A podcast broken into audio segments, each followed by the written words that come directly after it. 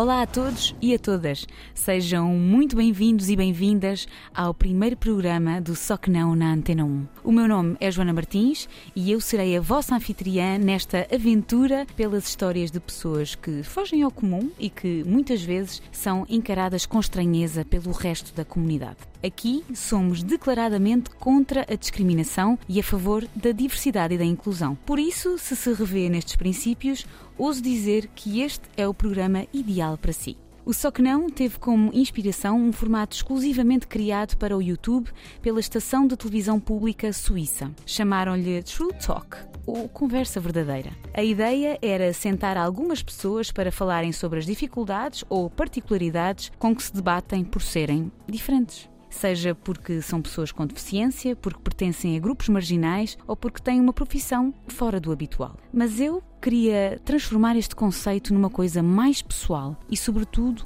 mais interativa. Já em Portugal, o projeto em vídeo do Só Que Não nasceu como uma aposta exclusiva para a R T P Play e para o YouTube. E por lá se manteve até junho de dois mil e vinte, quando a pandemia me trouxe uma necessidade urgente de discutir os temas da atualidade. Em junho de dois mil e vinte, então, criei um podcast que podem ouvir nas maiores plataformas de podcasts como o Spotify ou o Google Podcasts. É nesta linha que nasce então este programa. Poderão ouvir-me a partir de agora, todas as sextas-feiras por esta hora, pela minha voz, na Antena um. Mas eu não quero só despejar estas histórias, quero que saibamos pensar e falar sobre elas, em conjunto. Então, comecemos pelo princípio. O objetivo do Só Que Não é fazer-nos lidar com os nossos próprios preconceitos e as consequências que eles têm na prática, no dia-a-dia. A cada episódio, iremos ouvir as entrevistas que podem também ver, de uma assentada e em vídeo, se preferirem, na R T P Play. Sem mais demoras, aqui vamos nós. Os mitos sobre pessoas como eu. Acho que eles têm medo que eu os transformem em sapos. Os criminosos estrangeiros são muito mais criminosos. Há muito mais crimes. Tu, para mim, vais ser sempre um ou a. É um mito interessante que é, ai, ai, é que eles não gostam das gordinhas, gostam sim, senhor. Somos todos uns vadias e que gostamos de... Não é que o nosso quarto é... Que somos altamente promíscuos. A ideia de uma pessoa com tatuagens na cara vende droga. Se é ceguinho, então está a pedir.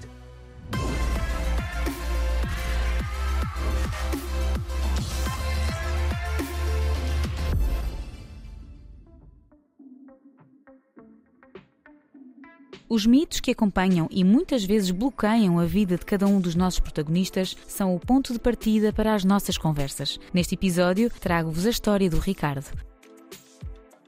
Entrevistei o Ricardo há três anos para a primeira temporada do Só Que Não e foi uma das primeiras pessoas a inscrever-se para participar.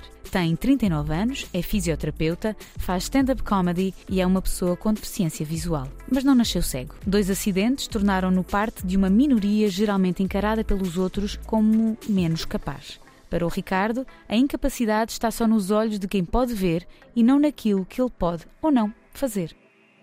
O resto, deixo que seja o Ricardo a contar-vos. Perdi a visão com dezoito anos, um, depois de um pós-operatório que não correu bem, ou seja, a operação, uma operação que fiz que correu bem, o pós-operatório não, não, não correu muito bem, e foi o que fez com que, com que perdesse a visão. E isto com dezoito anos, portanto, perdi a visão do olho direito, sendo que com sete anos já tinha perdido do olho esquerdo, uh, por causa de um outro problema que tinha acontecido na altura, Uh, de um acidente que, que tive, uma queda um bocado agressiva que dei, e pronto, praticamente foi isso. Com sete anos perdi a visão no olho esquerdo, com dezoito perdi no olho direito. Chamar cego ou chamar qualquer outra coisa, eu não acho que seja ofensivo. Eu acho que o ofensivo é a forma como as pessoas chamam, ou seja, a, a forma como as pessoas hum, verbalizam, porque muitas podem dizê-lo de uma forma ofensiva, e dizem, de uma forma jocosa, de uma forma mais de mas com alguma falta de respeito à mistura, outras de uma forma perfeitamente normal. Eu, a mim não me faz confusão nenhuma o termo cego ou, ou, ou invisual ou, ou o que for. É pejorativo quando se usa de uma forma redutora. Portanto, uh, ah, é normal que ele não consiga fazer isso porque é cego. Quando se for preciso, aquilo que se está a apontar é falar, que não tem nada a ver com, com o ser cego ou não, ou não ser. Antes de perder a visão, estava na área de multimédia, portanto tem tudo a ver. Uh, perdi a visão e quando me consegui uh, reencontrar, comecei, fui para um curso de massagem, de recuperação, uh, comecei a trabalhar nessa área, mais tarde uh, fui usando perante outras uh, vertentes, outras técnicas dentro da, da área da terapia manual e depois fiz a osteopatia e, pronto, e trabalho nessa área já há quinze anos. Quando é a primeira consulta, por exemplo, se a pessoa não se aperceber logo, hum, eu costumo dizer logo, a não ser que me esqueça, mas eu, qualquer coisa que a pessoa diga, eu digo logo, olha, eu não vejo, portanto, não me diga, dói aqui quando faço assim, não é? Porque às vezes acontece isso. A pessoa aparece, olha, sabe, dói-me aqui quando faço assim. Eu, pronto, é capaz. Então não faça, é a minha resposta. Normalmente as pessoas lidam bem. Hum, às vezes ficam ali dois segundos hum, a processar a coisa do género, ele está a gozar comigo ou, ou, ou não vê mesmo, ou vê mal, ou, porque depois às vezes há isso. A pessoa diz, não vejo. E há muita gente que tem tendência a pensar, ele vê mal. Então aproximam-se. Mas não vai resultar, não é por aí. Relativamente a questões amorosas, é assim, isto, notícia em gato, pode não correr bem, trocas de olhares. Trocas de olhares não há. Família. Já lidei com tudo, já lidei com pessoas que lidam muito bem, mas há sempre a tendência de familiares entrarem pela, olha, vê lá, tens a certeza que queres namorar com uma pessoa que não vê, isso vai, vai limitar muito a tua vida, a vossa vida como casal, não sei o quê. Há, há muito isto, isto há, há muito esta postura ainda. Eu conheço pessoas que não veem e têm filhos e, e, e, epá, e E tratam dos filhos, bebés, e mudam-lhes a fralda e dão-lhes banho e não sei o que, não sei o que mais. Epá, e, e, e o filho, surpreendentemente, não fica com a fralda na cabeça. A maior limitação está sempre na cabeça das pessoas. E, e, acima de tudo, se estiver na cabeça, neste caso, quem não vê, uh, ah, ele limita muito mais. Eu fiz artes marciais durante, faço artes marciais já há alguns anos e as, havia alturas que entrava no, no, no, no, no espaço onde treinávamos, um, e isto aconteceu com, com vários mestres diferentes, em vários sítios. As pessoas que já me conheciam, ok, tudo bem, lidavam de uma forma perfeitamente normal, mas de vez em quando era normal, cruzava-me nos treinos com pessoas que não me conheciam de rigorosamente lado nenhum. E, e literalmente o pensamento era, mas este gajo não vê e vem para aqui, vai levar na boca, forte e feio.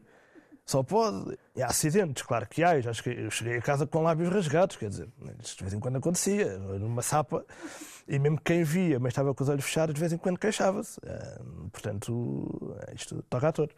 Treinar sem ver, ou treinar vendo, mas olhos fechados, é bom que, que se deixe que todos os outros sensores se despertem, senão de vez em quando dói.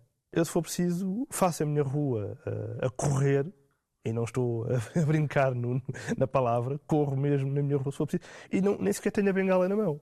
Portanto, é normal que isto faça muita confusão às pessoas. A visão é hum, o sentido mais fácil de enganar e mais rápido que nós temos. A maioria das coisas que nós fazemos, mesmo vendo, a maioria delas conseguimos fazê-las sem ver. Eu, a maior parte das coisas que fazia quando via, continuo a fazer agora, simplesmente de uma forma diferente. Quem vê, era bom que tivesse de vez em quando a experiência de fazer coisas sem ver. Não para passar pela falta da visão, mas para se aperceber uh, até um bocadinho mais da realidade à sua volta. Nós temos tendência a... Ah, é gira, vou falar com ela. Não é... Sai da frente. Quer dizer, se assim fosse, então quem não vê não, nunca falava com ninguém. O fazer uma cama, ou limpar a casa, ou cozinhar, seja o que for... A visão é importante. Claro que é, ok, claro que sim. Se, se, se não fosse o ser humano, os outros seres, to, todos os seres que a têm, não, não tinham nascido com ela. Mas uh, não é assim, faltando, não é o fim do mundo, porque as coisas continuam a ser feitas. Se houvesse oportunidades iguais para todas as pessoas que têm uma qualquer limitação, então não tinha que haver uma lei que obriga à empregabilidade de quem tem uh, uma limitação. A partir do momento em que existe uma lei que obriga a, indica que hum, as pessoas não estão assim tão abertas a, a acolher, a empregar pessoas ou que não veem, ou que não andam, ou o que for, mesmo que tenham todas as capacidades para fazer aquela questão. Há mais essa, esse estigma de epá, eu não vou empregar esta pessoa porque uh, vai dar muito trabalho preparar todo... Vai ser quase uma produção uh, nacional... Vai ser quase uma produção cinematográfica preparar isto tudo para aquela pessoa trabalhar aqui. Eu aceito todas as ajudas quando preciso delas. Uh, mas às vezes são excessivas, se eu precisar. E eu próprio posso precisar e, e peço, se me perceber que está ali alguém. Peço, olha, não se importa de me ajudar ou dizer-me onde é que é não sei o quê. Até, até, pronto, não tem problemas nos, em, em aceitar barra pedir essa ajuda. Uh, agora, às vezes é excessiva. Eu costumo dizer que na rua há duas ajudas, uh, há dois tipos de sinais sonoros. Há os semáforos que apitam e as pessoas que gritam.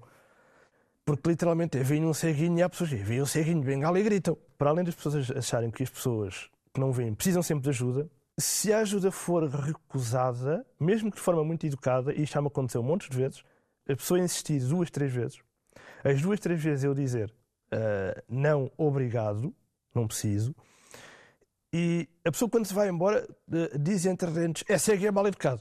Eu escrevi isso aqui há tempo no Facebook, como é que um cego consegue ser racista e se calhar se o racismo, a cura para o racismo não estaria na cegueira. Eu para já não sou racista um, e, e é um... uma característica que eu não consigo compreender muito bem. Para mim, a pessoa tenha o tom de pele que tenha. Eu, para já nem sequer vou dar conta, uh, em princípio. Não é? E mesmo que saiba, lá está, não, é completamente indiferente. Se as pessoas de vez em quando passassem uh, uns dias, uma semana, os olhos vendados a fazer a vida delas, se calhar passavam a ver as pessoas de outra maneira. Passavam a ver a vida, a ler as coisas à volta dela, a ler as pessoas, a ler a vida, a ler o ambiente que as rodeia de outra forma e a valorizar ou a desvalorizar outras coisas. A tendência é qual? Ver uma pessoa com um bom aspecto, aproximamos-nos dela. Isto é a tendência humana. E depois somos burlados, porque a maior parte dos burlões andam de fato e gravata e são todos meninos e meninas muito bem parecidos e parecidas. E se for preciso, vemos um tipo na rua, de, de, de um bocado mais esgadilhado e barba comprida e mal vestida, não sei o quê, e fugimos. Pode ser a pessoa que se calhar nos vai salvar a vida no momento a seguir. Mitos sobre pessoas invisuais. Para já são sempre boas pessoas e bem educadas. Só que não. uh, não têm que ser sempre boas pessoas, não têm que ser sempre bem educadas. A, a estupidez é, é um direito universal também. Se é ceguinho, então está a pedir. Obviamente. E não trabalha, e vive de esmolas. Se não vê, então toda a família também não vê. Uh, pronto. Uh, sei lá. Há, há sempre uma data de, de, de ideias uh, pré-concebidas que não, não, não, não correspondem. A maioria delas, acho que nenhuma corresponde à verdade. Ok. Obrigada, Ricardo. Obrigado. Obrigado. Gostei muito. Obrigado. Aprendi imensas coisas. Pronto.